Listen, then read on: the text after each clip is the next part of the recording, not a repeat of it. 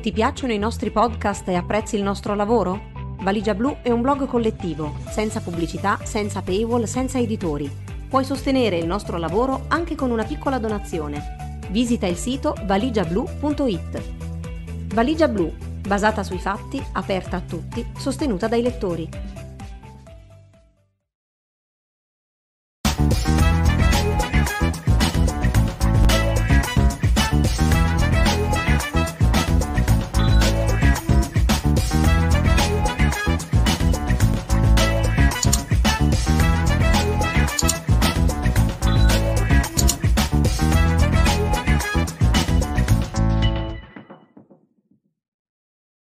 Eccoci, io sono Arianna Ciccone di Valigia Blu e questa è Valigia Blu Live, gli incontri con giornalisti, scrittori, attivisti e la community di Valigia Blu.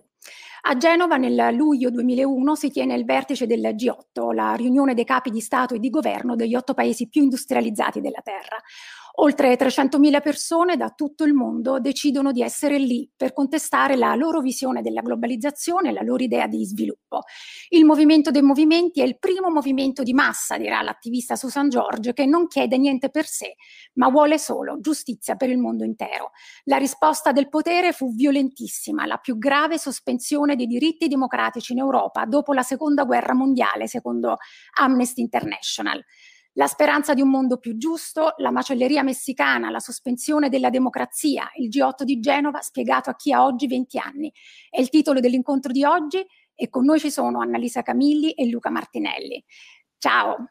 Ciao. Ciao, grazie di essere con noi. Annalisa Camilli, la conoscete, giornalista di Internazionale, negli ultimi anni si è occupata in particolare delle rotte dei migranti e i loro viaggi verso l'Europa, ha seguito gli episodi più gravi di razzismo in Italia, il suo reportage La barca senza nome ha vinto l'Annalisa Journalism Award nel 2017, ha scritto nel 2019 per Rizzoli La legge del mare, cronache dei soccorsi nel Mediterraneo.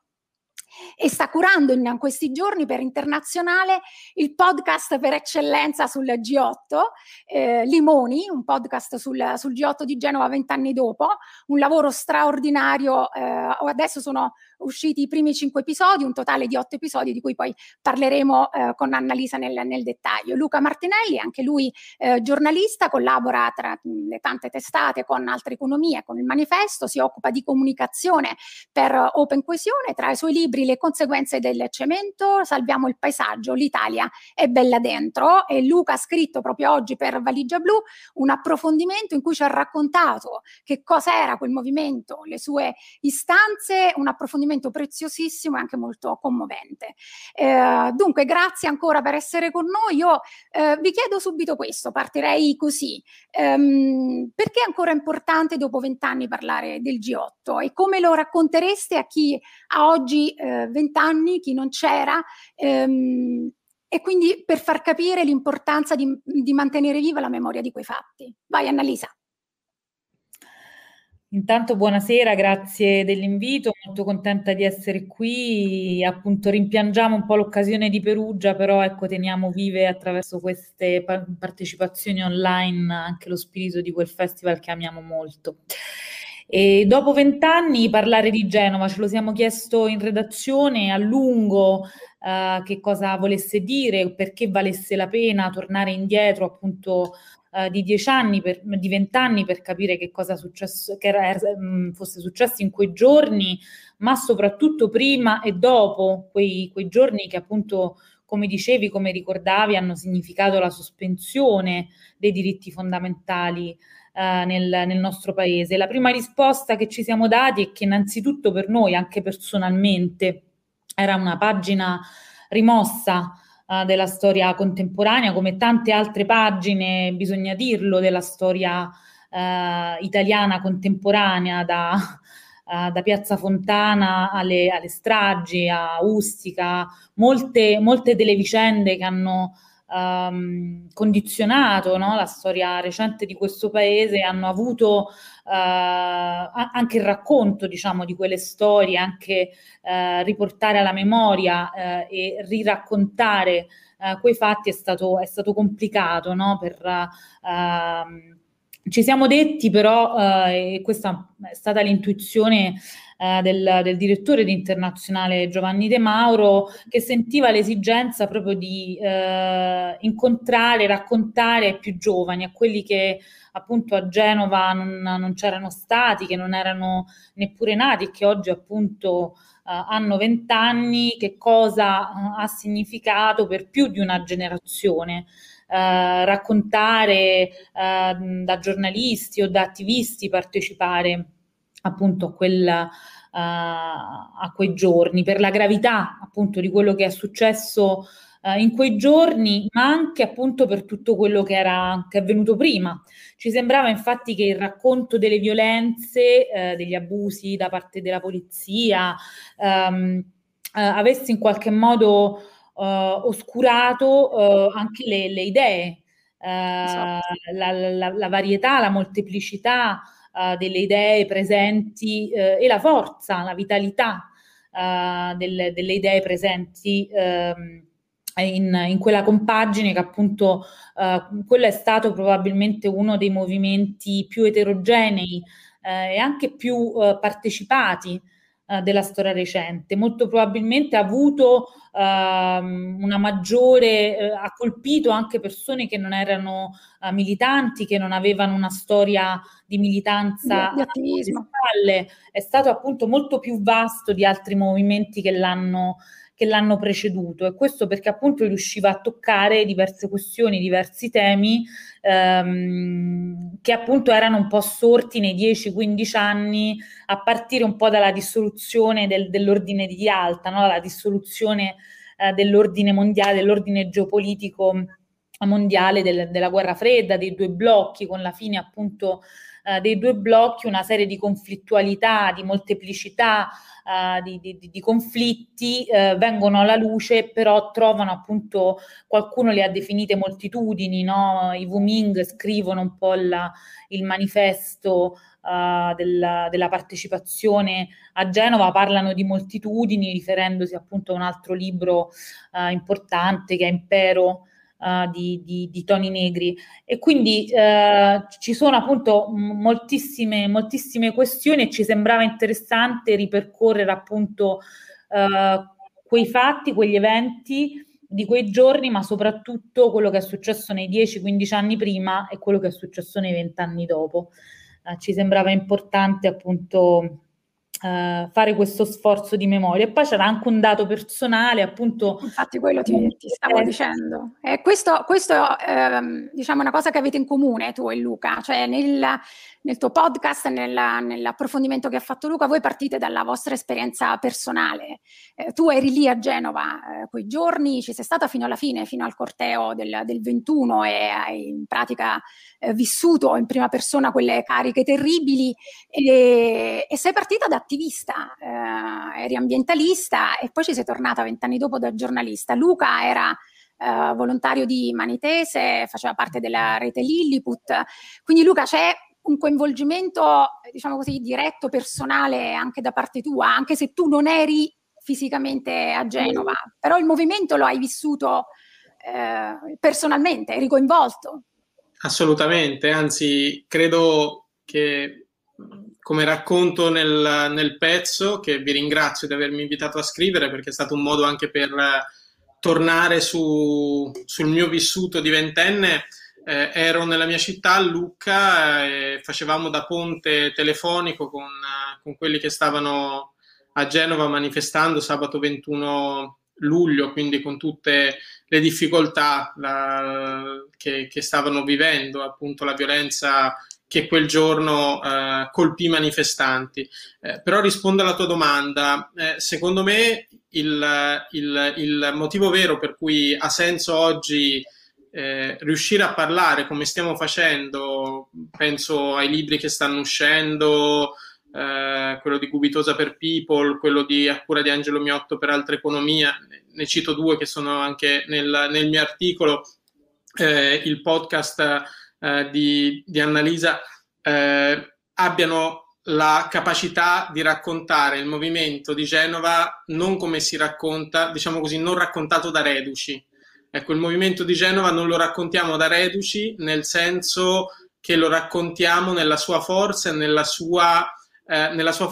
sue istanze, che purtroppo sono ancora ben presenti nella società in cui viviamo, anche nei problemi macroscopici ormai della società che viviamo. Penso a quelli legati ai cambiamenti climatici, o penso a quelli legati alle dinamiche legate all'agricoltura, e che sono rimasti lì. Quei temi oggi noi possiamo raccontare ai ventenni d'oggi, che già 20 anni fa stavamo capendo e avevamo compreso che su quei temi bisognasse intervenire, e questo è fondamentale. Quindi l'atteggiamento propositivo in cui riusciamo a raccontarci, anche a raccontare il nostro vissuto personale e a metterlo in rete con la complessità di quella situazione, secondo me può aiutare a indirizzare appunto anche l'attenzione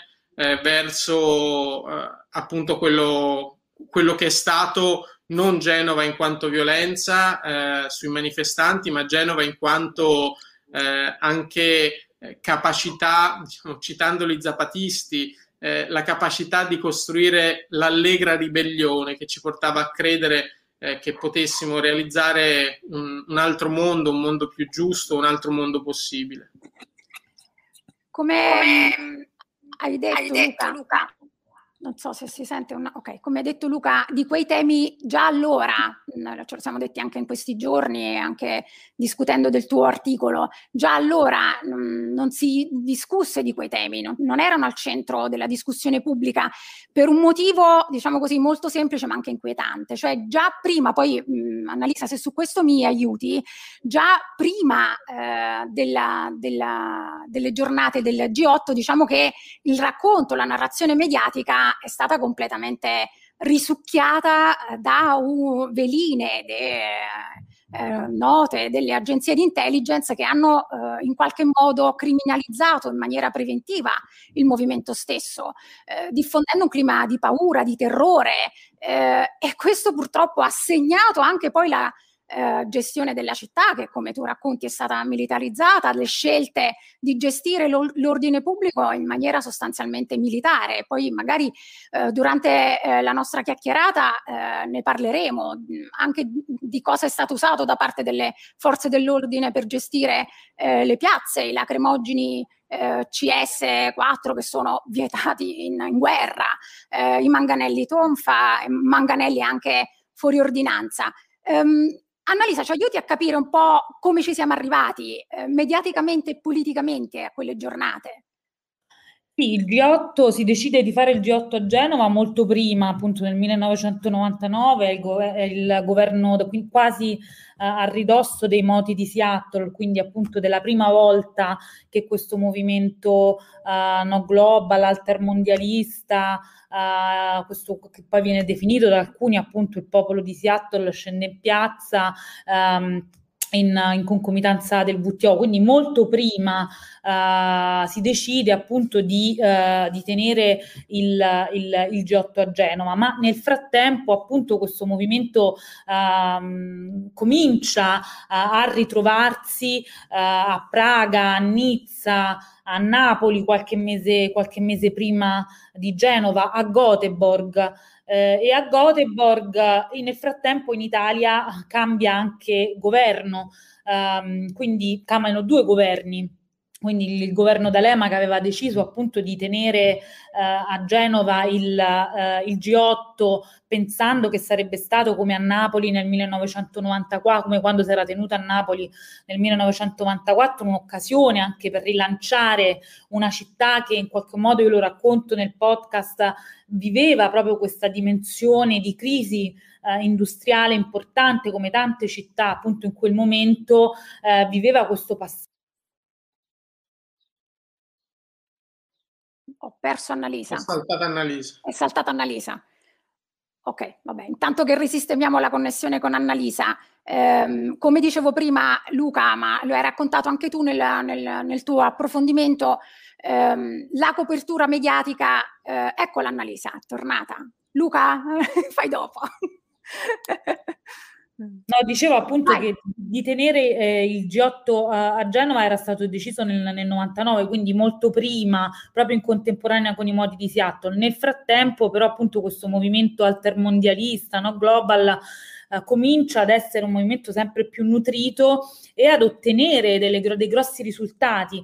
In qualche modo quel movimento riesce a far sospendere, quello era un po' l'obiettivo, no? Che chiedeva rappresentanza, chiedeva appunto che i grandi potenti della terra prendessero in considerazione alcune ragioni e quindi con modalità diverse chiedeva che questi vertici fossero sospesi. E riesce appunto a Praga, a Göteborg, a far sentire la sua voce. Nel frattempo in Italia cambiano due governi, Silvio Berlusconi. Marisa, lo vogliamo ricordare che a Napoli c'è stata un'anteprima, se vogliamo, no, della gestione di Genova, perché i cortei furono repressi nel sangue, ci furono molti arresti, ci furono molte cariche violente da parte delle forze dell'ordine. All'epoca appunto c'era il governo Amato, non si comprese fino in fondo quanto, diciamo, quella sarebbe stata un'anticipazione di quello che sarebbe successo a Genova. Compresi gli abusi nel carcere a Napoli, anche lì nel carcere purtroppo sì. D'altro canto appunto i dirigenti della polizia erano esattamente gli stessi, il capo della polizia dell'epoca era Gianni De Gennaro, nato proprio da Giuliano Amato. In questo senso appunto c'è una continuità, ma appunto a Göteborg qualche settimana prima di Genova la polizia spara contro i manifestanti, fino all'ultimo momento c'è una grande indecisione se confermare questo G8 appunto a Genova, e quella zona rossa che era già stata pensata appunto dal precedente governo si decide appunto di gestire la città, di dividere. Oggi siamo abituati, no, alla divisione, alla militarizzazione in qualche modo della nostra vita, degli spazi pubblici. Questo è interessante anche nella nostra riflessione, cerchiamo di fare una storicizzazione che va appunto, comincia a Genova e finisce con la pandemia, pensando che in effetti proprio il nostro modo di vivere con gli altri, di vivere anche gli spazi pubblici in questi 20 anni ha proprio questi due termini, no? Proviamo, no, per la prima volta sentiamo parlare di zona rossa. Inizialmente la zona rossa doveva essere una cosa molto più leggera, doveva essere definito il centro della città dove si sarebbe svolto il G8, addirittura appunto con delle transenne, ma in realtà invece poi vengono saldate delle grate, quindi viene chiuso di fatto il centro storico con queste grate, con un perimetro appunto abbastanza che inchiudono appunto come in un fortino, no? I grandi della terra tra il Palazzo Ducale e i magazzini del Cotone, dove c'è appunto il centro stampa. Tutto l'interno del G8 viene organizzato come una specie di set cinematografico, e invece fuori appunto vengono schierate migliaia di forze dell'ordine, vengono chiusi porti, aeroporti, stazioni ferroviarie. I genovesi decidono di lasciare la città, vivono questa zona rossa, questo innalzamento delle grate su dei jersey, appunto li vedete appunto. Tutta questa cosa viene vissuta anche dagli stessi genovesi come una ferita. Il sindaco di allora, Pericu, dice: io non mi immaginavo una cosa del genere. Si conferma il G8 a Genova, nonostante comincino a circolare delle informative dei servizi segreti italiani, informative che poi saranno giudicate dallo stesso Arnaldo Labordera, completamente infondate, ma cominciano a circolare appunto queste informative che dicono che a Genova ci saranno degli attentati terroristici, che i manifestanti sarebbero calati anche dall'alto, addirittura hanno Sì, si attivarono batterie di missili all'aeroporto, cioè veramente un clima di terrore, e poi le bufale terrificanti, cioè esatto, palloncini di sangue infetto. Sono sicuramente appunto le fake news più... Esatto. Non c'erano all'epoca i social network, ma appunto la stampa anche... ufficiale, così a mainstream, ha diffuso molte di queste notizie perché appunto riceveva queste veline dalle questure e dai servizi segreti. C'è stata appunto e poi ci sono stati nei giorni, nelle settimane precedenti, dei pacchi bomba, dei veri pacchi bomba e dei falsi allarmi, diciamo così.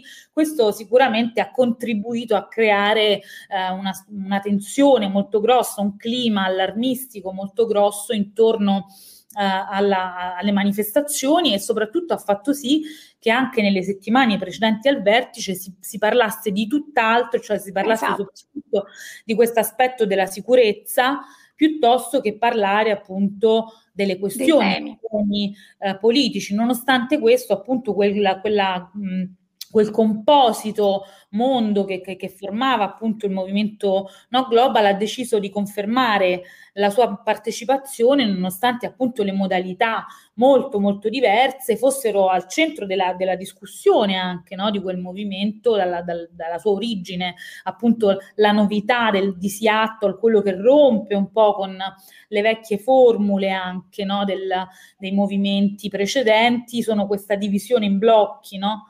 Appunto il blocco nero, il blocco rosa. Questo è come la polizia, l'ordine avevano catalogato, no, le varie anime del movimento a seconda della loro pericolosità. Diciamo questo era il movimento stesso, diciamo, che si autodefiniva a seconda delle modalità di stare in piazza. Questo, diciamo, appunto è una grossa novità rispetto ai movimenti del passato, cioè ci si definisce in base alle pratiche del proprio stare in piazza, dello stare nello spazio appunto con gli altri, e si accetta in qualche modo questa differenza, questa diversità come costitutiva. Le forze dell'ordine lo traducono in pericolosità, in grado di pericolosità. Nell'ordine si capisce poi dalle varie commissioni di indagine, dalle successive, che le forze dell'ordine non avevano capito nulla. Questa novità che, diciamo, avevano interpretato da una parte come allarme terroristico, l'arrivo appunto, la possibilità appunto di attacchi violenti rispetto ai potenti, e per altro verso avevano interpretato come filiazioni di una vecchia, in un paese in cui c'è stata la lotta armata, filiazioni dei gruppi della sinistra extraparlamentare.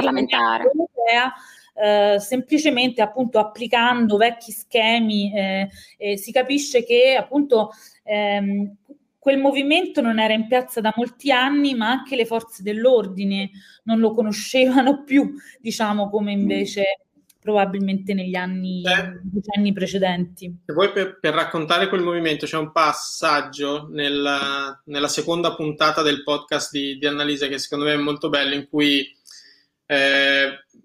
a un certo punto si dice qualcosa come, ora non citerò alla lettera, che era quasi come se ognuno riconoscesse nella propria istanza, anche locale, l'istanza più grande e complessiva del movimento. Che questo ci dice due cose: da una parte che probabilmente in tutti i territori, in tutte le assemblee che in ogni città si svolgevano per preparare il social forum. Noi a Lucca avevamo la fortuna di avere con noi Fabio Lucchesi, che era il portavoce della rete Lilliput all'interno del Genoa Social Forum, e lo cito anche perché è una persona che è scomparsa qualche anno fa e che è stata fondamentale per la formazione di tanti ventenni di allora. E quindi le istanze locali si saldavano con questa visione globale. Tu prima hai detto Annalisa No Global, però davvero io rivendicherei, il primo credo che me ne parlò in questi termini fu Ugo Biggeri, tornato da Seattle, allora era presidente di Manitese, oggi dopo tanti anni alla presidenza di Banca Etica guida la società Etica SGR, e Ugo disse no, non No Global, New Global. In effetti noi eravamo un movimento estremamente globalizzato, nel riflettere, poi per scrivere l'articolo che è uscito ieri su Valigia Blu, mi sono sentito di far parte, tutti noi facevamo parte di un movimento internazionalista alla fine. Per quanto mi riguarda si era formato, la mia coscienza è cresciuta in Chiapas, accompagnando le lotte dei popoli indigeni del sud-est messicano, e credo che tanti di noi avessero ben presente una forte connessione con i movimenti che arrivavano anche dagli altri paesi di tutto il pianeta. Non so se magari è diciamo caricaturale, però alla fine la colonna sonora probabilmente di quel G8 è Manu Chao, sì. E poi Manu Chao terrà il concerto il 18 luglio a Genova, partecipatissimo, 20.000 persone, e mi fa venire in mente appunto che nonostante questo clima di terrore che ha in qualche modo anticipato le giornate di Genova, poi la gente è arrivata in massa, è arrivata da tutto il mondo. E ci parlate di quella piazza, chi c'era in quella piazza? Era un movimento molto composito, l'hai accennato anche tu, Annalisa. C'era il Genoa Social Forum, c'erano i disobbedienti, c'erano i Black Bloc, oltre poi alle forze dell'ordine, polizia, carabinieri, finanza, eccetera. Però ecco, le tute bianche, i disobbedienti, il movimento che raccoglieva questa rete, che raccoglieva tanti altri movimenti con le proprie istanze, eccetera, e i Black Bloc, ce lo raccontate un attimo questo, chi c'era in piazza in quei giorni? Sì, allora al Genoa Social Forum la realtà, no, che organizza questa unità operativa in qualche modo, che organizza sia a livello locale che a livello internazionale le manifestazioni di Genova, aderivano più di 1000 realtà nazionali e internazionali. C'era una grossa discussione dentro quel movimento se si dovesse parlare di altermondialismo, quindi di globalizzazione alternativa o di rifiuto della globalizzazione. Quella era una delle questioni centrali, no? Cioè era un movimento che aveva appunto moltissime anime, sicuramente c'era una forte critica al modello di sviluppo, al modello economico di sviluppo, rifletteva quindi moltissimo quel movimento sui limiti, sull'idea di limite, no? Da un punto di vista ambientale, per esempio, del modello di sviluppo, portava all'attenzione quella che è la questione, una delle questioni ancora oggi molto forti, cioè il rapporto appunto, no, tra progresso, sviluppo e limiti anche ambientali, appunto, e costi, no, ambientali, umani dello sviluppo. Era un movimento che aveva al cuore la riflessione sulla disuguaglianza. C'erano dentro molte questioni, come dicevo, che in qualche modo erano filiazioni della fine dell'89, no? Della caduta del muro di Berlino, quindi in qualche modo di tutte queste conflittualità. L'indigenismo faceva prima riferimento Luca, quindi è una specie di onda lunga, diciamo così, del processo di decolonizzazione cominciato negli anni 90 e negli anni 60. Molte appunto realtà che soprattutto con la fine delle dittature latinoamericane portavano l'idea, no, dell'autodeterminazione dei popoli al centro. Quindi c'era questa dialettica molto interessante, anche conflittuale, insomma, tra appunto localismo, per partire dalla propria comunità, partire dal proprio giardino di casa, e però una visione appunto più tradizionalmente internazionalista di analisi, di critica del sistema economico, no? del sistema, dei sistemi di produzione.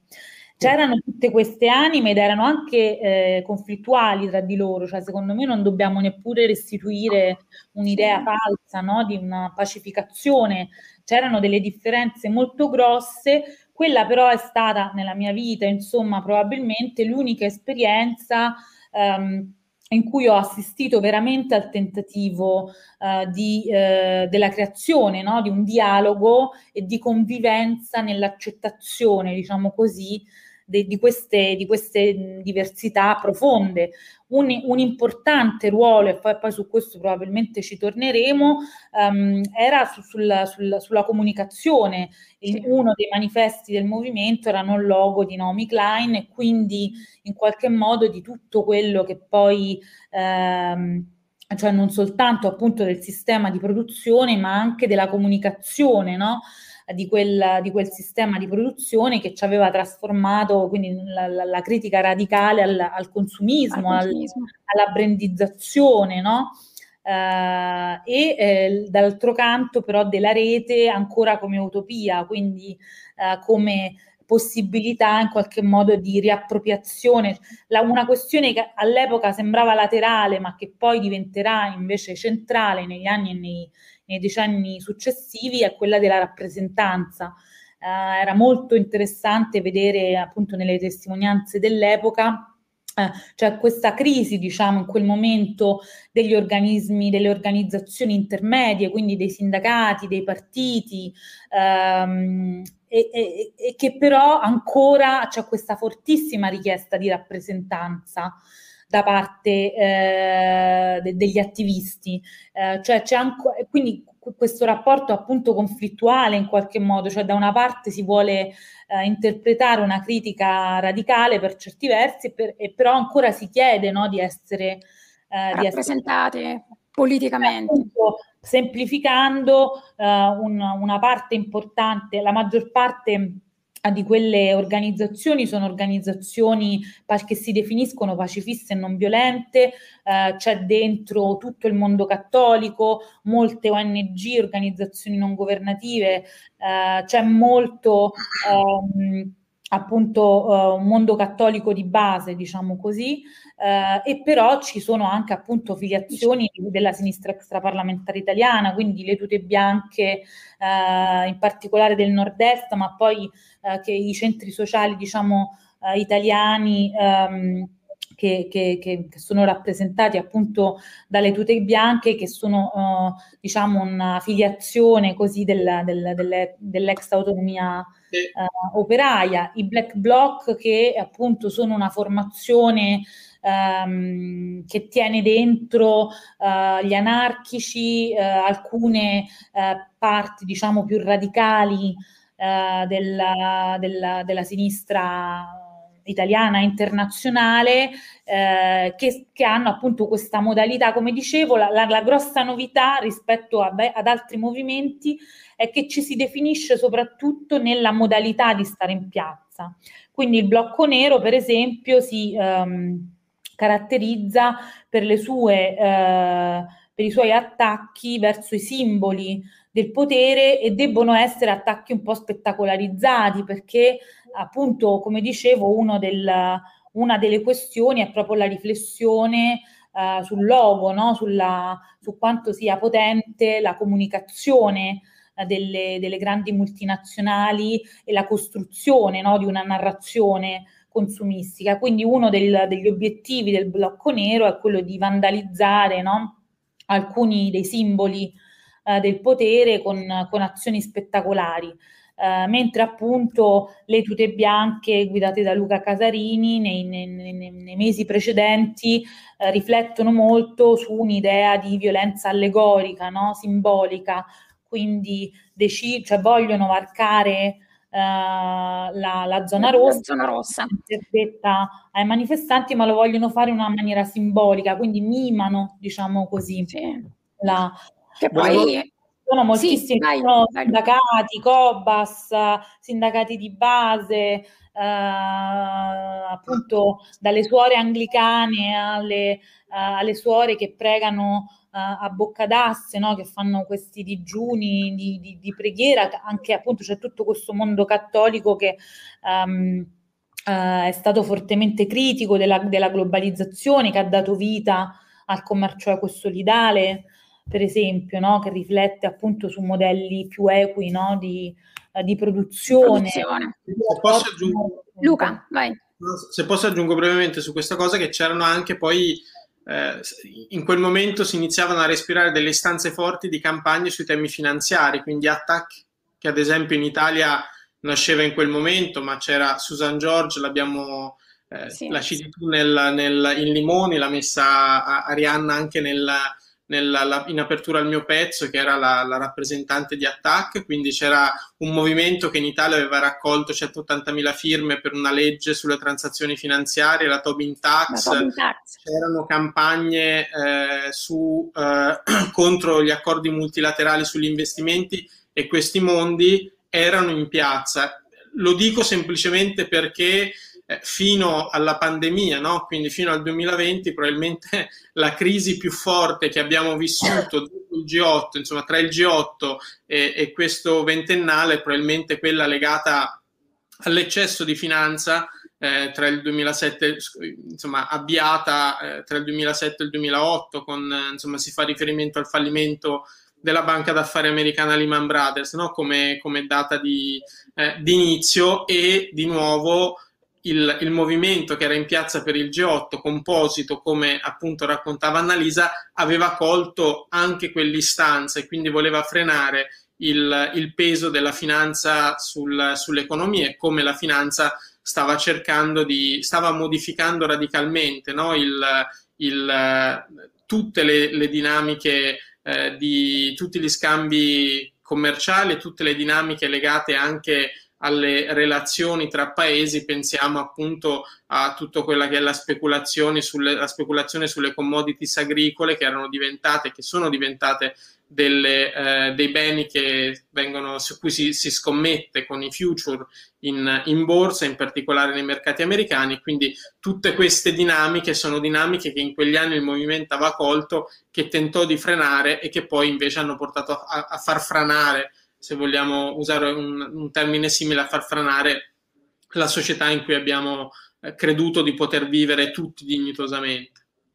Diciamo che di profezie il movimento ne ha fatte diverse, no? Anche sulla questione dell'immigrazione, dei migranti climatici, dei migranti, che poi è scoppiata, la vediamo anche nei nostri giorni.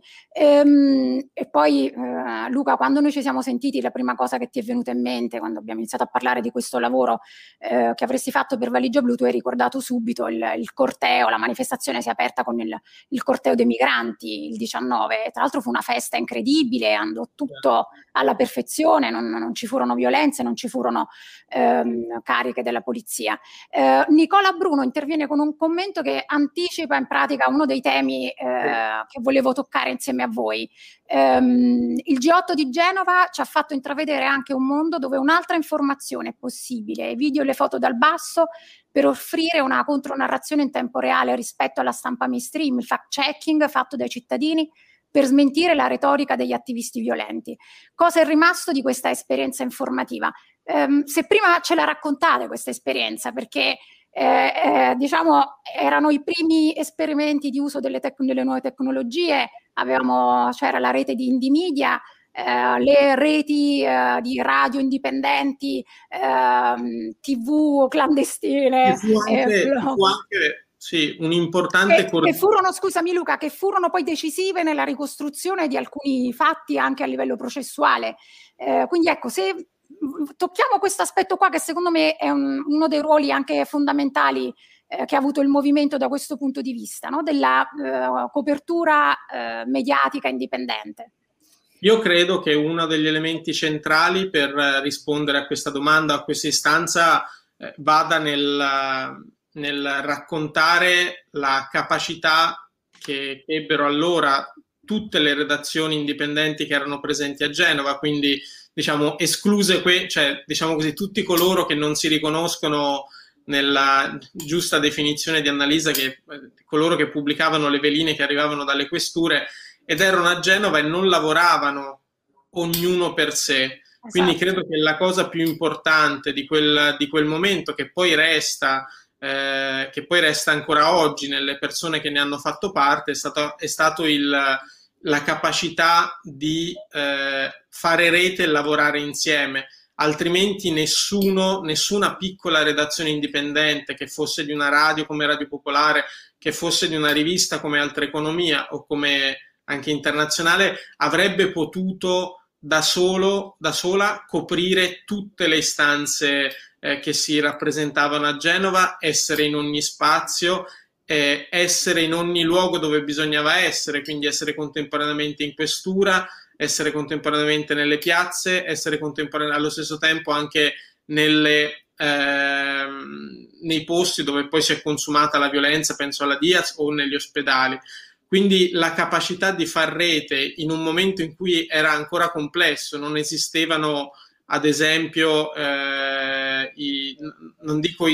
esistevano i social network, ma non esisteva nemmeno WhatsApp o altre modalità per scambiare messaggi o appunti in maniera rapida tra colleghi o tra giornalisti. Bisognava chiamarsi, bisognava mandare SMS.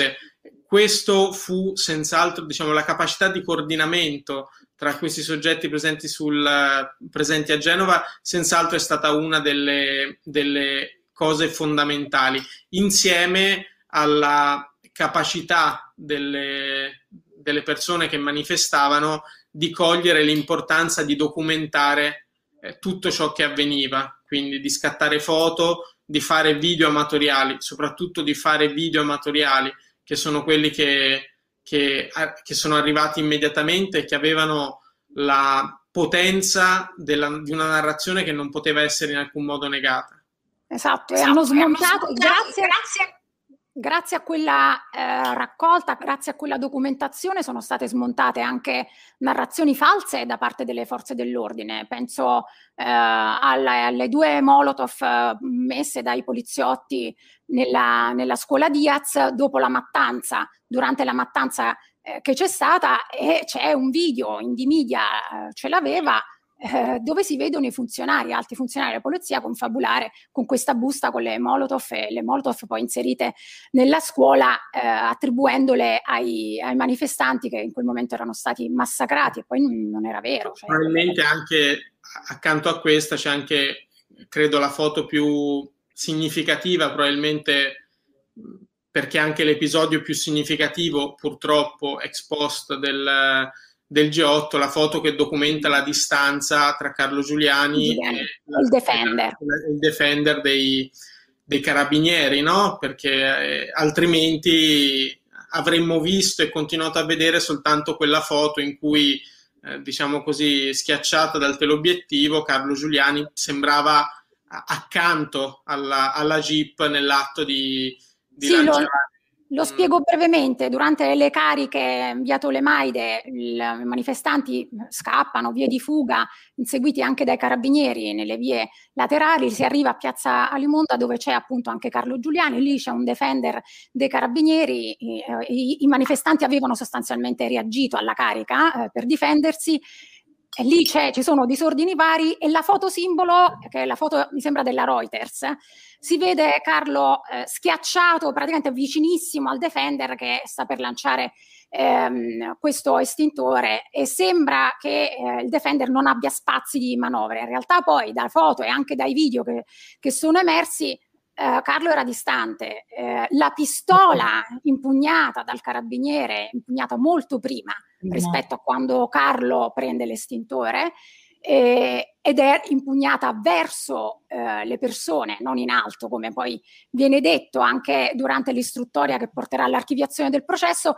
Non solo, il defender non è assolutamente schiacciato davanti a un muro, ha tutto lo spazio di manovra, c'è un bidone della spazzatura, dietro c'è un carabiniere, quindi evidentemente il defender non andava avanti proprio per non schiacciare il carabiniere, e di lato, sulla sinistra rispetto alla foto che state vedendo, ci sono altri carabinieri, quindi il defender non era isolato.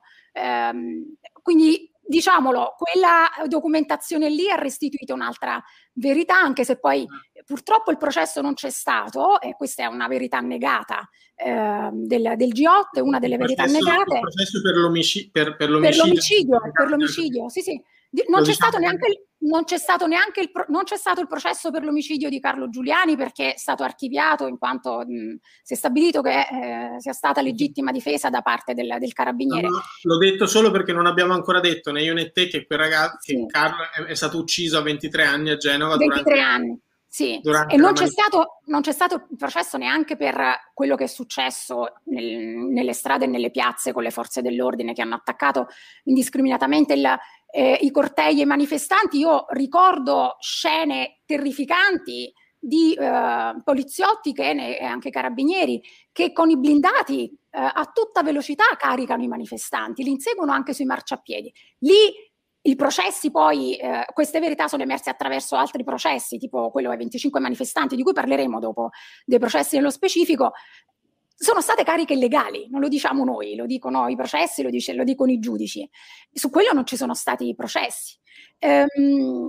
Annalisa, tu voglio ritornare un attimo sulla questione del giornalismo indipendente. Tu ne parli nel tuo podcast. Quello è stato fondamentale, ripeto, anche per ricostruire delle verità giudiziarie, anche nella difficoltà che gli stessi magistrati hanno avuto nel farle, perché no, c'era da una parte le forze dell'ordine che anzi ostruivano, non solo non collaboravano, ma ostruivano i processi, e dall'altra parte magistrati come Enrico Zucca, che tu hai intervistato e che si è occupato del processo dell'aggressione alla scuola Diaz, racconta appunto delle indagini che lui ha dovuto fare da solo, e grazie proprio a queste tipologie di copertura è riuscito a ottenere dei risultati. Non si capisce, diciamo, la forza di quel movimento se non si capisce che una parte di quel movimento aveva capito che doveva appropriarsi delle regole del gioco, anche delle regole della comunicazione, no? Che appunto Indymedia è questa rete di mezzi di informazione indipendente che nasce proprio in concomitanza, no, dei moti di Seattle, ma viene da una grande utopia che è stata quella, appunto, pensa al cyberpunk, Richard Stallman, l'idea di una rete veramente libera, no, che permettesse alle persone di riappropriarsi, di prendere parola, no, esatto, di mettere in discussione appunto le regole del gioco, conoscendo le regole del gioco.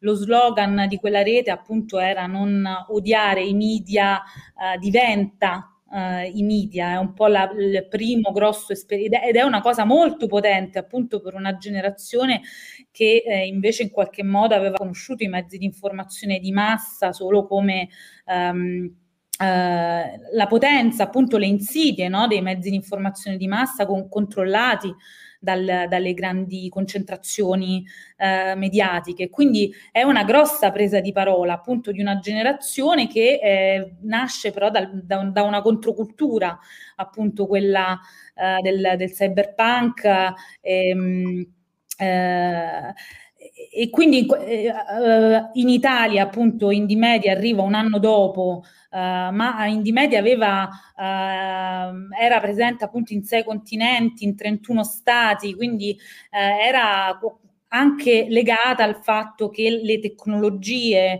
per raccontare, no? Quindi le telecamere cominciano a diventare meno costose, quindi c'è la possibilità un po' per tutti, no, di comprare delle telecamere, no? E quindi c'è quest'idea di appunto riappropriarsi, no, di una narrazione alternativa, controllare, no, che controlli, di fare da un po' quello che poi appunto sarebbe diventato il citizen journalism. A Genova, il G8 di Genova, sono le prime, forse la prima manifestazione completamente raccontata anche da migliaia di occhi e di mediattivisti che affiancano il racconto della stampa mainstream Ricordiamo che è prima della crisi del 2008, quindi anche la stampa mainstream era più plurale di quella che conosciamo oggi. La stampa, appunto, i mezzi di informazione sono stati forse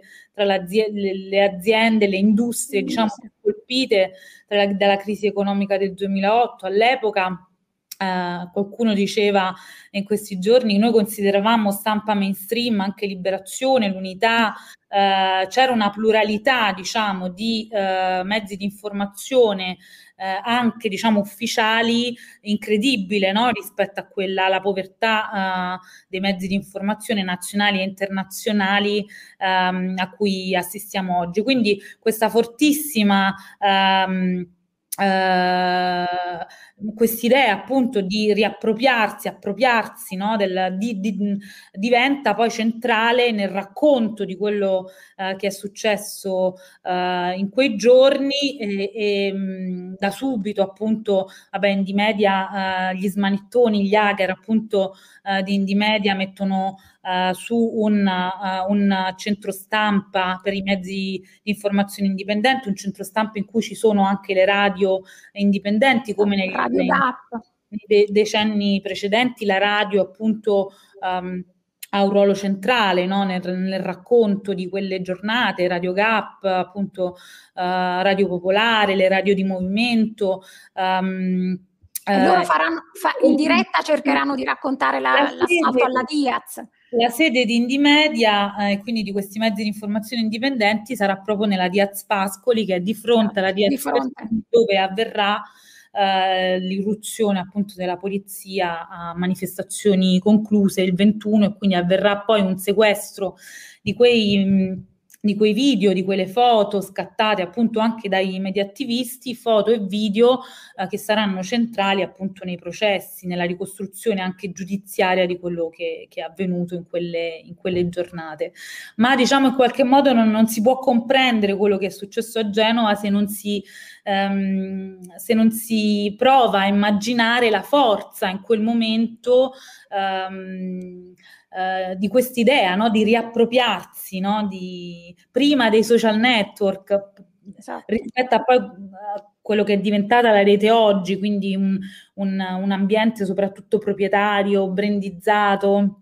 E invece lì c'era un'idea molto forte, per esempio, della collettività, appunto, di nuovo di moltitudine, ciascuno utilizzava dei nickname, si rendeva irriconoscibile, no? Perché c'era proprio questa idea di partecipare a un'intelligenza collettiva, c'era una fiducia in qualche modo nel racconto collettivo, e così gli hacker avevano, appunto, proprio l'idea, no? Di rimodellare le regole, no, dell'informazione, non di subirle, ecco, ma di riscriverle.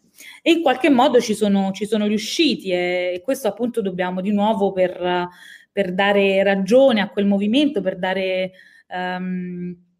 conto della forza, no, di quel movimento, riconoscere questo aspetto qui dei mezzi di informazione indipendente e del loro protagonismo. Sì, soprattutto anche il fatto, se posso mi interrompo subito, sì. Che avevano la capacità di suscitare un'indignazione che non era fine a se stessa e che non rimaneva ferma lì, perché poi questo probabilmente è il passaggio che c'è stato in larga parte con i social network oggi, no? I media indipendenti di 20 anni fa avevano la capacità di mobilitare le persone, mentre oggi probabilmente si è... Luca, io qui sono un po' in disaccordo su questo, perché sai perché? Perché io ti faccio il caso di George Floyd, quella ragazzina di 17 anni che ha la consapevolezza del potere che ha nelle mani con il suo cellulare, riprende in diretta, lo manda in diretta su Facebook e sui social, l'uccisione per mano di un poliziotto di George Floyd, che sarà quel video poi determinante sia per il processo, perché senza quel video molto probabilmente sarebbe passata la versione della polizia, ma sia per il movimento, perché il movimento Black Lives Matter in quel momento si rinforza, si rinfiamma e si ripropone in tutta la sua potenza. Quindi io su questo sono un po' scettica, anche perché penso che se nel 2001 ci fossero stati i social network avremmo avuto anche un'altra storia ancora, sì, con tutte le ombre e diciamo gli aspetti... Tema, sì, quello che intendo dire, forse mi sono spiegato male, è la capacità di suscitare e rafforzare qualcosa le cui stanze già esistono, come l'esempio che ho appena riportato, ma su altri temi, pensiamo al tema appunto gigantesco ed epocale delle migrazioni, non si riesce più ad avere, non si riesce più a suscitare davvero l'empatia e a far sì che le terribili ingiustizie che vengono vissute portino persone in piazza, come è avvenuto 20 anni fa a Genova. Era semplicemente questo. Quindi quei mezzi di informazione indipendenti nascevano dentro realtà che erano molto politicizzate, quindi veniva, diciamo, prima appunto l'aspetto politico e culturale. E poi la critica, diciamo, radicale anche, no, al sistema dominante, e successivamente l'uso della tecnica, e che è esattamente il contrario, diciamo, di quello che avviene oggi. Oggi noi ci serviamo di piattaforme proprietarie di cui non conosciamo spesso le regole, i cui, diciamo, algoritmi ci sono, almeno ai più, insomma, sconosciute, e che spesso usiamo per denunciare o per indignarci, senza, diciamo, far parte di nessuna... Mi pare che siamo d'accordo. Però, questo è un po'... entriamo in un altro territorio, però secondo me lì il problema viene prima dei social, secondo me il problema lì è culturale e politico. Cioè c'è un collasso, un buco nero, una mancanza di discorso pubblico e discorso politico che necessariamente poi si riversa sull'uso che anche i cittadini fanno di queste piattaforme. Se non c'è un'offerta politica diciamo all'altezza di queste istanze, giocoforza poi si usano in modo, diciamo così, frammentario e individualista queste piattaforme. Secondo me le due cose non sono scollegate.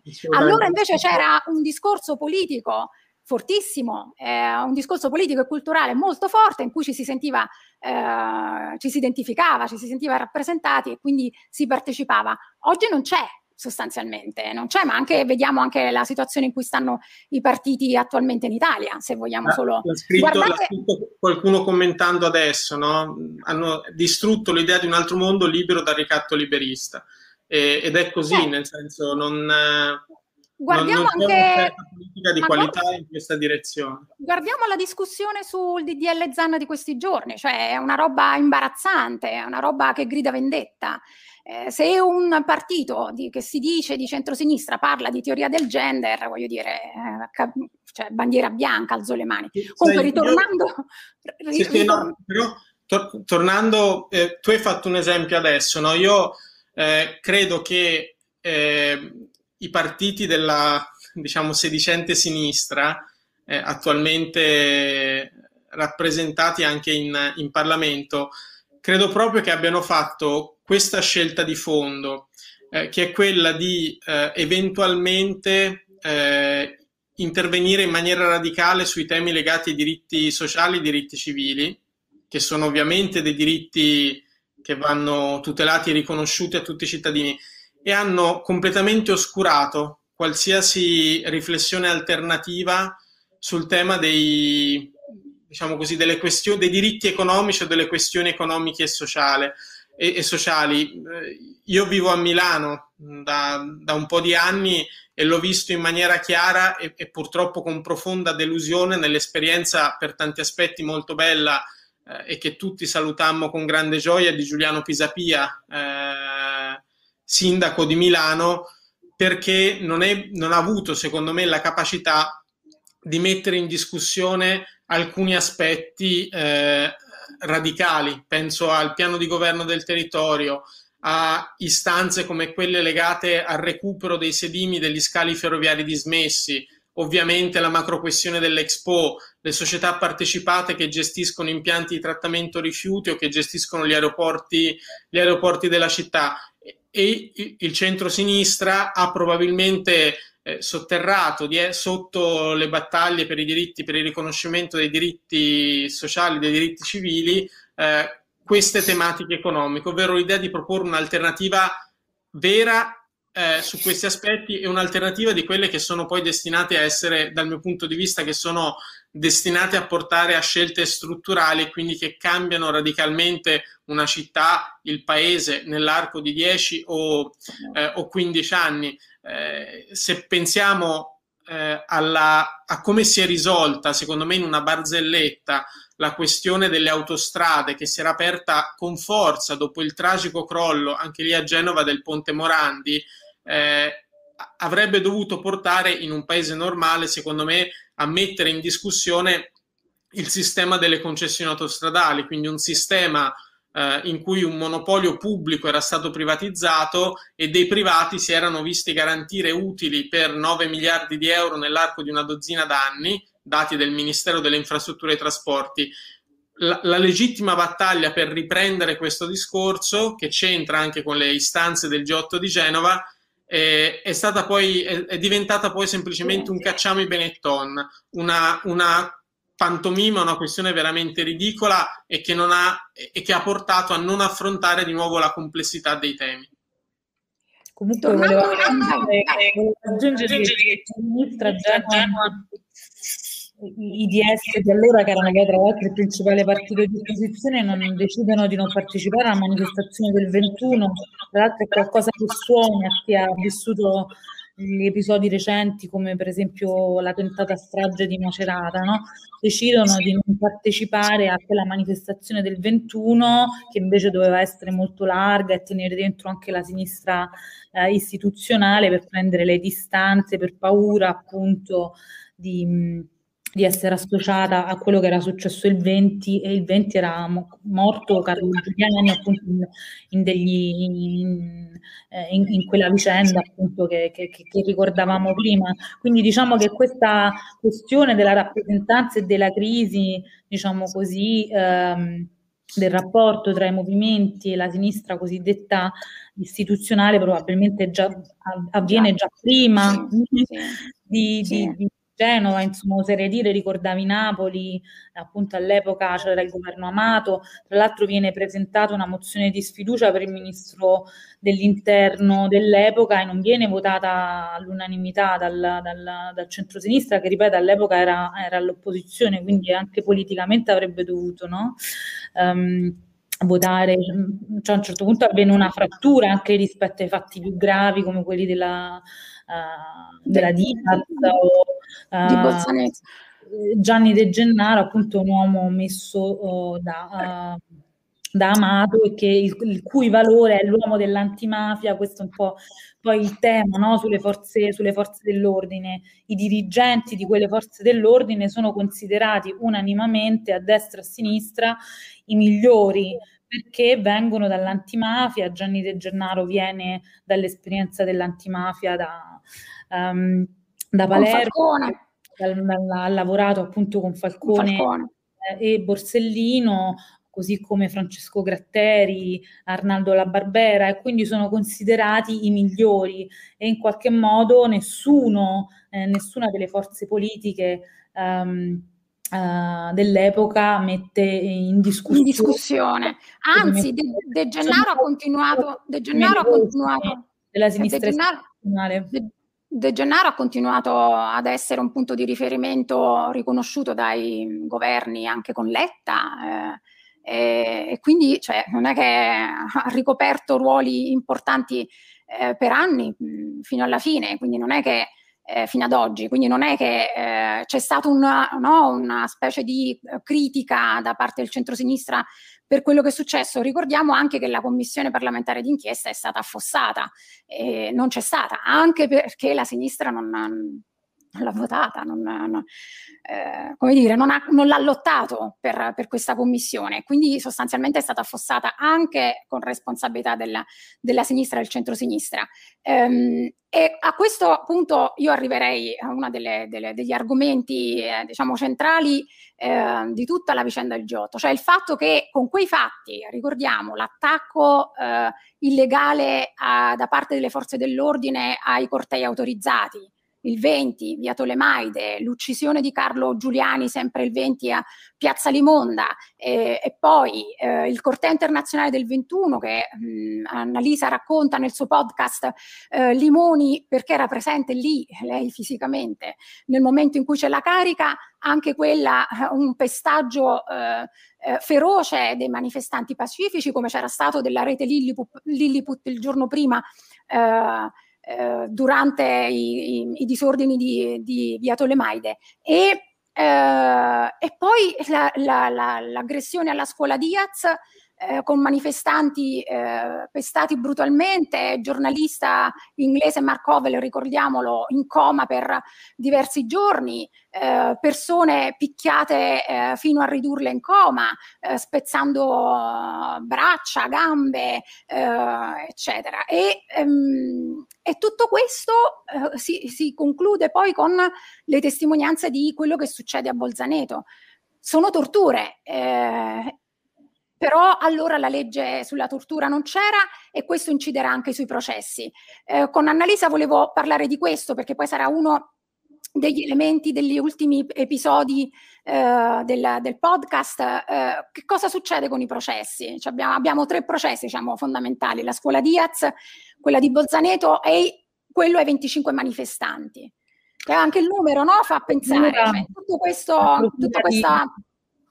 La Procura di Genova in realtà apre diversi filoni di indagine, ma appunto i tre processi principali, quelli che ricordiamo, sono Diaz, Bolzaneto e poi quello per devastazione e saccheggio contro 25 manifestanti, 10 dei quali condannati a pene severissime, e alcuni dei quali stanno ancora scontando appunto le pene in carcere. Questo un po' è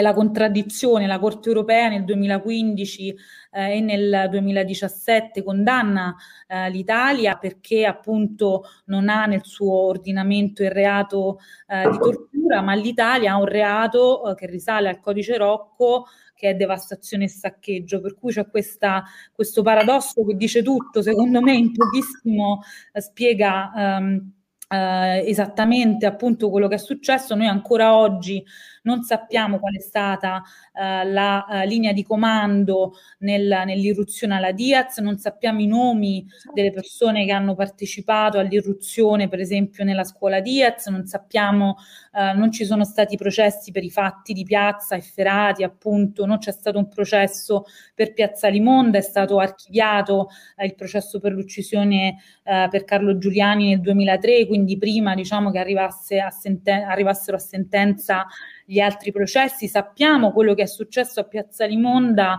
e a via Tolemaide, dove c'è stata appunto questa carica illegale contro i 10.000 che scendevano dal Carlini quel giorno.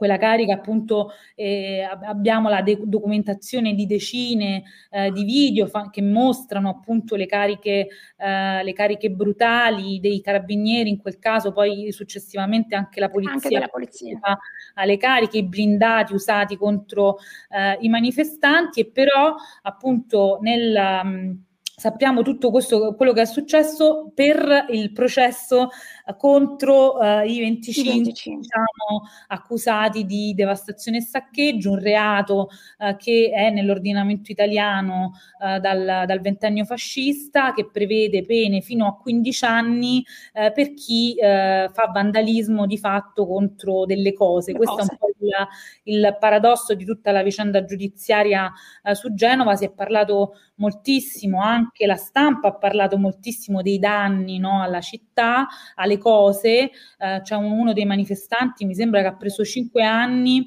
per aver lanciato uno skateboard contro un bancomat, ma invece ancora oggi i 25 dirigenti di polizia accusati di reati gravissimi, lesioni, non c'era appunto il reato di tortura, ma in effetti la Corte europea per i diritti dell'uomo parla di torture.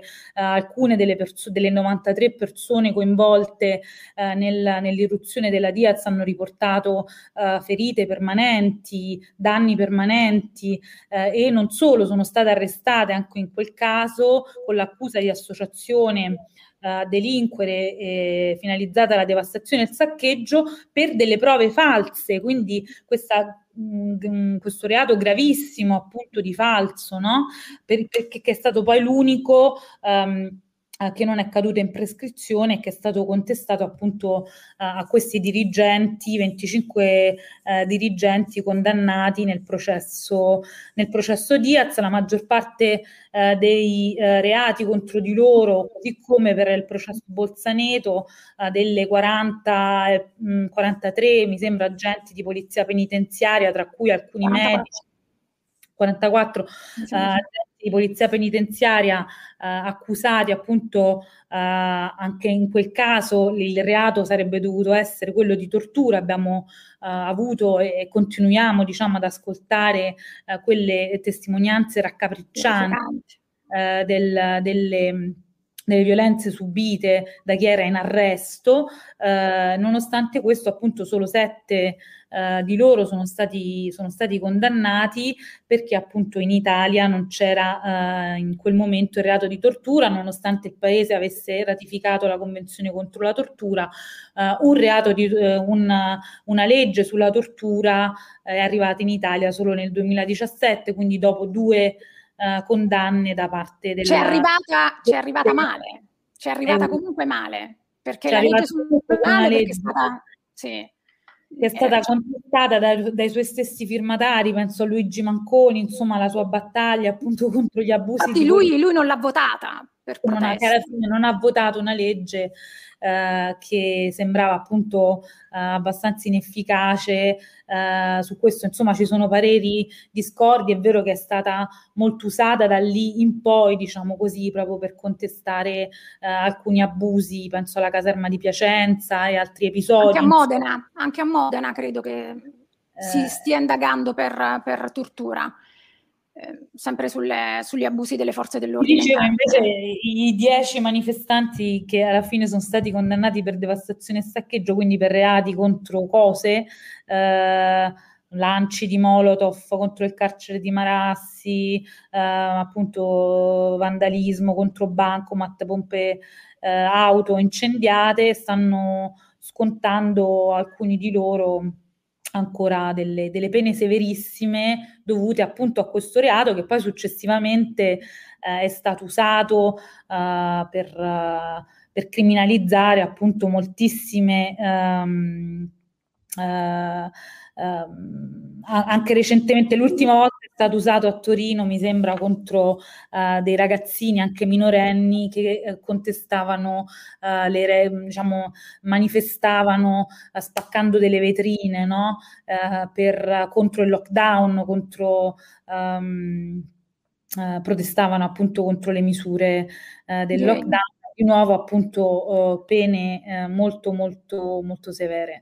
Quindi un po' questa contraddizione: da una parte abbiamo i dirigenti delle forze dell'ordine, di fronte appunto alla scuola Diaz c'è lo stesso Arnaldo La Barbera, ma Francesco Gratteri, Luperi, i capi appunto della Digos, dell'intelligence, persone che verranno condannate 11 anni dopo in via definitiva, e tempo però avevano scalato i vertici delle forze dell'ordine, e appunto nessuno si è mai dimesso. Non sono stati sospesi nemmeno durante i processi, cosa che avrebbe dovuto essere naturale. E i 2 poliziotti che... Indulto, perché appunto hanno potuto beneficiare dell'indulto, e nessuno di loro appunto ha scontato neppure un giorno di galera. Anche dal punto di vista politico, questa è la verità giudiziaria, ma poi anche dal punto di vista politico, Gianni De Gennaro è stato capo della polizia fino al 2007, in seguito il suo posto è stato preso dal suo vice Manganelli, poi appunto ha fatto una brillantissima carriera, è stato capo della presidenza del Consiglio ed è stato presidente di Leonardo, ex Finmeccanica, fino al 2020. C'è da dire anche rispetto a questo tema forse che la prima battaglia che probabilmente venne avviata subito dopo Genova, che era quello per i codici identificativi delle forze dell'ordine, dopo 20 anni è ancora lì, no? E ancora oggi c'è chi nelle ultime settimane, penso alla leader di Fratelli d'Italia Giorgia Meloni, continua a ripetere che non sarebbe possibile gestire le piazze se i poliziotti fossero identificabili, no? Sostenuti anche dai sindacati di polizia afferenti al centrodestra, che hanno eletto anche alcuni esponenti in Parlamento negli ultimi anni, che stanno portando avanti questa istanza, per cui sarebbe, diciamo, irregolare arrivare a poter identificare con chiarezza le forze dell'ordine nel momento in cui scendono in piazza per appunto degli interventi di ordine pubblico. No? Questo è uno dei temi per cui è necessario poi continuare a ricordare Genova, perché i conti non fatti con la politica, dalla politica con Genova, i conti non fatti dalle forze dell'ordine con Genova, ce li ritroviamo oggi come problematiche. Anche i conti non fatti dal sistema economico, no? Cottarelli, certo, l'altra settimana in questa intervista all'Huffington Post ha riconosciuto che probabilmente alcune istanze sulle questioni economiche del movimento erano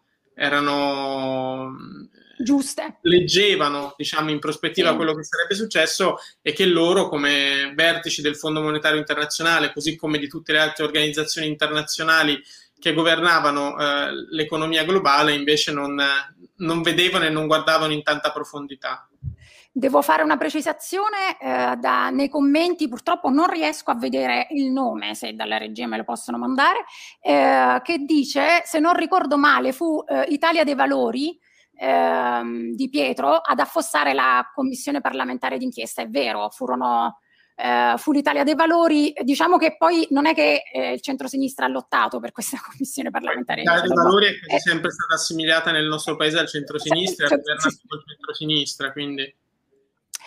su questa cosa di fare i conti anche con la questione delle forze dell'ordine, io insisto, perché secondo me sulla criticità sistemica delle forze dell'ordine non sono mele marce, lo vediamo anche dai video che sono emersi in queste settimane, pubblicati da Domani, lo scoop di Domani sui video di Santa Maria Capua Vetere, ma quello è un episodio che è emerso. È chiaro che Repubblica riportava, ci sono almeno 6 inchieste di abusi nelle carceri. Io credo, lo volevo far sentire, che quello che è successo a Genova, rispetto anche alla relazione e alla percezione a come le forze dell'ordine vivevano quei manifestanti, c'è uno scambio, secondo me, che racconta moltissimo di quanto anche ci sia bisogno di una riflessione sull'attendibilità democratica delle forze dell'ordine, sulla cultura delle forze dell'ordine. Pensiamo a tutto quello che è successo a Bolzaneto, le torture, anche gli insulti nazisti, fascisti, i cori nazisti, fascisti, eccetera.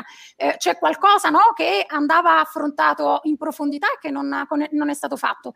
Se la regia lo manda, c'è una piccola premessa, è uno scambio fra i due agenti a freddo, non sono sotto pressione durante le cariche, si stanno scambiando una telefonata, semplicemente una comunicazione, come è andata, come stai, quindi non sono sotto attacco, quindi ripeto, è a freddo, e hanno usano delle parole verso i manifestanti pacifici che stavano sfilando in quelle ore, terrificanti. Come sarà terrificante poi il commento finale che farà la poliziotta. Se lo facciamo ascoltare un attimo, perché secondo me quello ci dice molto della polizia di ieri, ma probabilmente anche di oggi. Ma guarda che io dalle 7 di ieri e di oggi sono stato fino a un'interdizione alle 11, quindi ho vissuto tutti questi balordi, queste secche del cazzo. Comunque speriamo che muoiano tutti di questa malattia. Media, simpatica, simpatica. Amica. Tanto uno già, vabbè, per gli altri. Un attimo per noi, eh. 1-0 per noi era riferito a Carlo Giuliani, ripeto, un ragazzo 23 anni ucciso senza nessuna pietà, quel commento rispetto anche al dolore delle famiglie. Santa Maria Capua Vetere, ci ritorno solo pochissimi secondi. È vero che Draghi e la ministra della giustizia Cartabia sono andati lì, hanno fatto benissimo, era necessaria la presenza del governo, sia della Presidente del Consiglio che della Ministra della Giustizia. Le parole di Draghi sono importantissime, sono parole decisive e fondamentali. È anche vero però che ad accoglierli c'è stata la direttrice del carcere, che per adesso nessuno, a cui nessuno adesso chiede quantomeno di essere sospeso o le dimissioni, visto che o non ha saputo controllare i suoi o sapeva benissimo quello che stava succedendo. Quindi dobbiamo continuare a parlare, a chiedere e a pretendere. Annalisa, tu hai pubblicato, sono stati pubblicati fino adesso 5 episodi del tuo podcast, mancano gli altri 3, hai sentito, perché sono 8 in totale, hai sentito tantissimi protagonisti di quelle giornate, gli attivisti, i manifestanti, chi era a Bolzaneto, chi ha subito le cariche, chi era nell'organizzazione, hai sentito anche chi faceva parte dei black bloc, degli anarchici. Lei si definisce un'anarchica, la persona che ha intervistato, e che tra l'altro ha scontato, credo, 10 anni di galera. 12 anni. E più di carcere, sì. Gli ultimi episodi, tu credo che hai sentito anche la famiglia di Giuliani, Enrico Zucca. Ci dai qualche anticipazione su quello che ci aspetta? Sì, una cosa che mi interroga, perché poi mi sono occupata in questi anni di tortura, anche di violenza estrema, appunto, delle forze dell'ordine, ma in generale dei carcerieri, non solo in Italia. Nella prossima puntata mi chiederò quali sono gli effetti della violenza e della violenza appunto radicale, come quella delle persone che erano alla Diaz, appunto, che in alcuni casi, quindi andrò a cercarle e a raccontare appunto quali sono stati gli effetti di quella violenza su di loro, sulle loro vite, che cosa ha significato appunto per loro. Mi chiederò però appunto anche racconterò un po' meglio Bolzaneto. Rispetto alla Diaz, Bolzaneto ha avuto molta meno visibilità, un po' perché non erano coinvolti i dirigenti, no, di rango della polizia italiana, ma appunto agenti della penitenziaria, esattamente quelli di cui stiamo parlando in questo momento. In qualche modo quello che è successo a Bolzaneto, che molti hanno definito la Guantanamo italiana, il processo di Bolzaneto è stato molto meno seguito, eppure per certi versi appunto è forse una delle pagine che fanno più paura, no? Che dovrebbero appunto stimolarci, no? Una reazione appunto di indignazione, e mista però appunto alla richiesta, no? che sia riformato, no? questo sistema. Quindi andrò a raccontare appunto che cosa è successo a Bolzaneto, che cosa è successo poi durante il processo, e mi chiederò perché appunto l'Italia ha fatto così fatica a introdurre il reato di tortura nel suo ordinamento, e fa così fatica in generale a chiedere una riforma, come invece in altri paesi sta avvenendo, perché ricordiamo appunto proprio nell'ultimo anno negli Stati Uniti, per esempio, si sta chiedendo una riforma, no, delle forze dell'ordine, qual è appunto la cultura, no, che emerge. Diaz e Bolzaneto hanno soltanto aperto uno squarcio su quello che appunto purtroppo, come dicevi, è sistemico, è ordinario. Io ricordo nel podcast, nelle prossime puntate ricorderò uno sgombero molto violento che c'è stato a Piazza Indipendenza, proprio vicino alla redazione di Internazionale, nel 2017, compiuto dalla Celere appunto di Roma, quella Celere che partecipa appunto all'irruzione nella Diaz, guidata appunto da Vincenzo Canterini, e l'intervento di Vincenzo Canterini nel 2017 sul Tempo, un giornale di Roma, in cui appunto Canterini elogia l'operato appunto della Celere di Roma nel caso dello sgombero di Piazza Indipendenza contro un migliaio di rifugiati eritrei che vivevano in quel palazzo, e lo mette in relazione proprio con la Diaz. Anche in quel caso si sente un poliziotto della Celere gridare in un video strappato da dei cronisti che erano sul campo: spezzategli un braccio se vi fanno resistenza. Si vedono i poliziotti della Celere inseguire nella piazza, una piazza centrale di Roma, gli occupanti appunto di quel palazzo, tutti appunto rifugiati e richiedenti asilo, e invocare appunto una violenza appunto inaudita. Quindi l'idea è un po' che Diaz e Bolzaneto hanno solo, per la quantità di persone coinvolte, hanno soltanto aperto uno squarcio appunto su quello che purtroppo è l'ordinarietà in molte carceri, in molti penitenziari, nei centri di espulsione, in molte situazioni appunto che riguardano però una popolazione che noi riteniamo sia marginale, appunto magari quella degli stranieri regolari o dei carcerati, ma rispetto alla quale appunto andrebbe una volta per tutte non solo fatta chiarezza, ma fatta richiesta appunto una riforma radicale. Mi vengono in mente le parole di Paul Ginsburg proprio nel 2001, lo storico Paul Ginsburg, che diceva pensavo che il lento progredire della democrazia italiana, che ormai ha quasi 60 anni, avesse raggiunto e influenzato profondamente perfino quelle aree dello Stato italiano che storicamente si sono rivelate più resistenti nei confronti della cultura democratica, ma mi sbagliavo, dice lui, dai bassi fondi della caserma di Bolzaneto non poteva arrivare smentita più brusca a simili idee. A 20 anni di distanza rileggere quelle parole è inquietante, no? Perché appunto risuonano quelle immagini che abbiamo visto su Santa Maria Capua Vetere. Poi appunto parlerò dei processi e poi alla fine cercherò di capire dove sono finite le persone e le loro idee, e poi chi si occuperà di trasformare queste memorie, che sono appunto parziali, in storia. Cioè mi chiederò che fine fanno gli archivi. Quello che ho scoperto appunto tornando a Genova è che l'archivio del G8 non è più a Genova, come in molte altre vicende della italiana.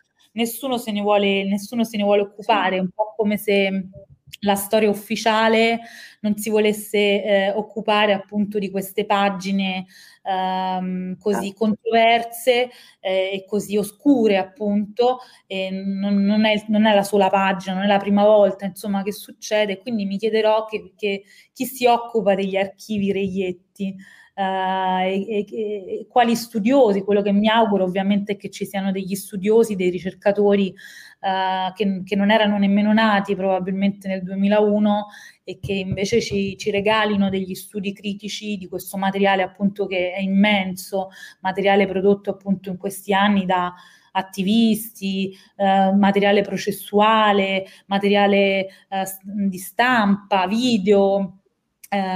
Lo stesso materiale della polizia, avete fatto ascoltare appunto queste telefonate, ci sono moltissime telefonate che sono state acquisite durante i processi. Io me ne sono servita moltissimo per raccontare proprio la cronaca nel podcast. Appunto mi chiederò come si fa in questo caso a trasformare queste memorie e questi pezzi di memoria in storia, quindi in qualcosa che sia fruibile da chi non era neppure nato.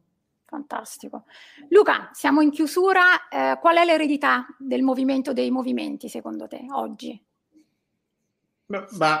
Probabilmente la capacità di continuare a portare avanti delle istanze in maniera radicale, quella che i giovani che stanno manifestando per l'ambiente si trovano o sono riusciti a condensare nel loro modo di Fridays for Future, nel loro modo di stare sul pianeta, di stare come movimento sul pianeta.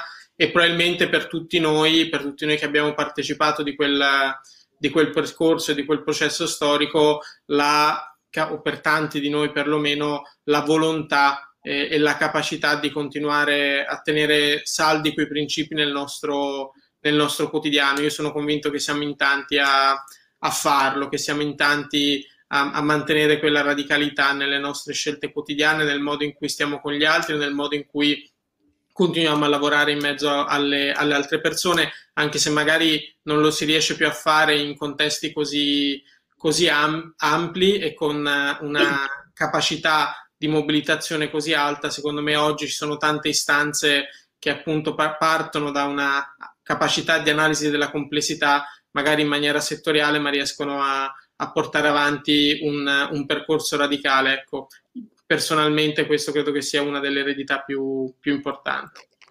Come da tradizione, Valigia Blu Live finisce sempre con una citazione, concludo sempre con una citazione. Questa volta ho scelto di leggere un brano dell'intervento del giornalista Chicco Elia, tratto dal libro Genova per chi non c'era, a cura di Angelo Miotto, pubblicato da Altra Economia.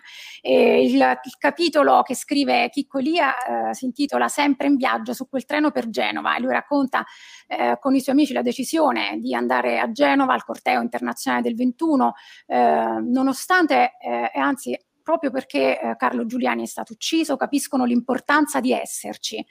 E lui dice: oggi, riguardando me stesso e i miei compagni di viaggio, mi rendo conto che sentivamo un futuro e cercavamo di fermarlo.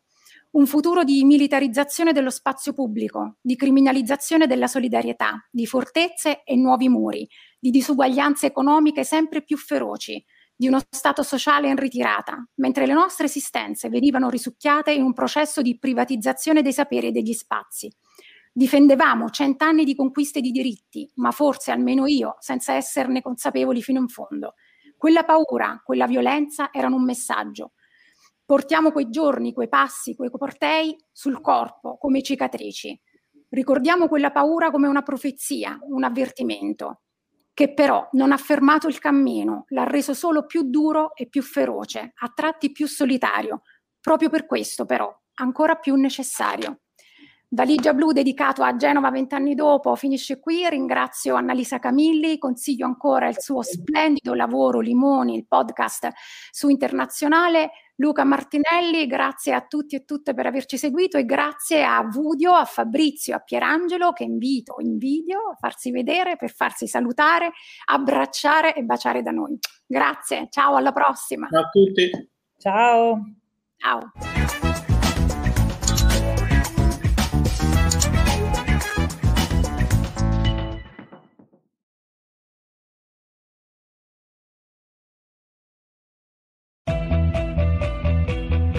Ti piacciono i nostri podcast e apprezzi il nostro lavoro? Valigia Blu è un blog collettivo, senza pubblicità, senza paywall, senza editori. Puoi sostenere il nostro lavoro anche con una piccola donazione. Visita il sito valigiablu.it. Valigia Blu, basata sui fatti, aperta a tutti, sostenuta dai lettori.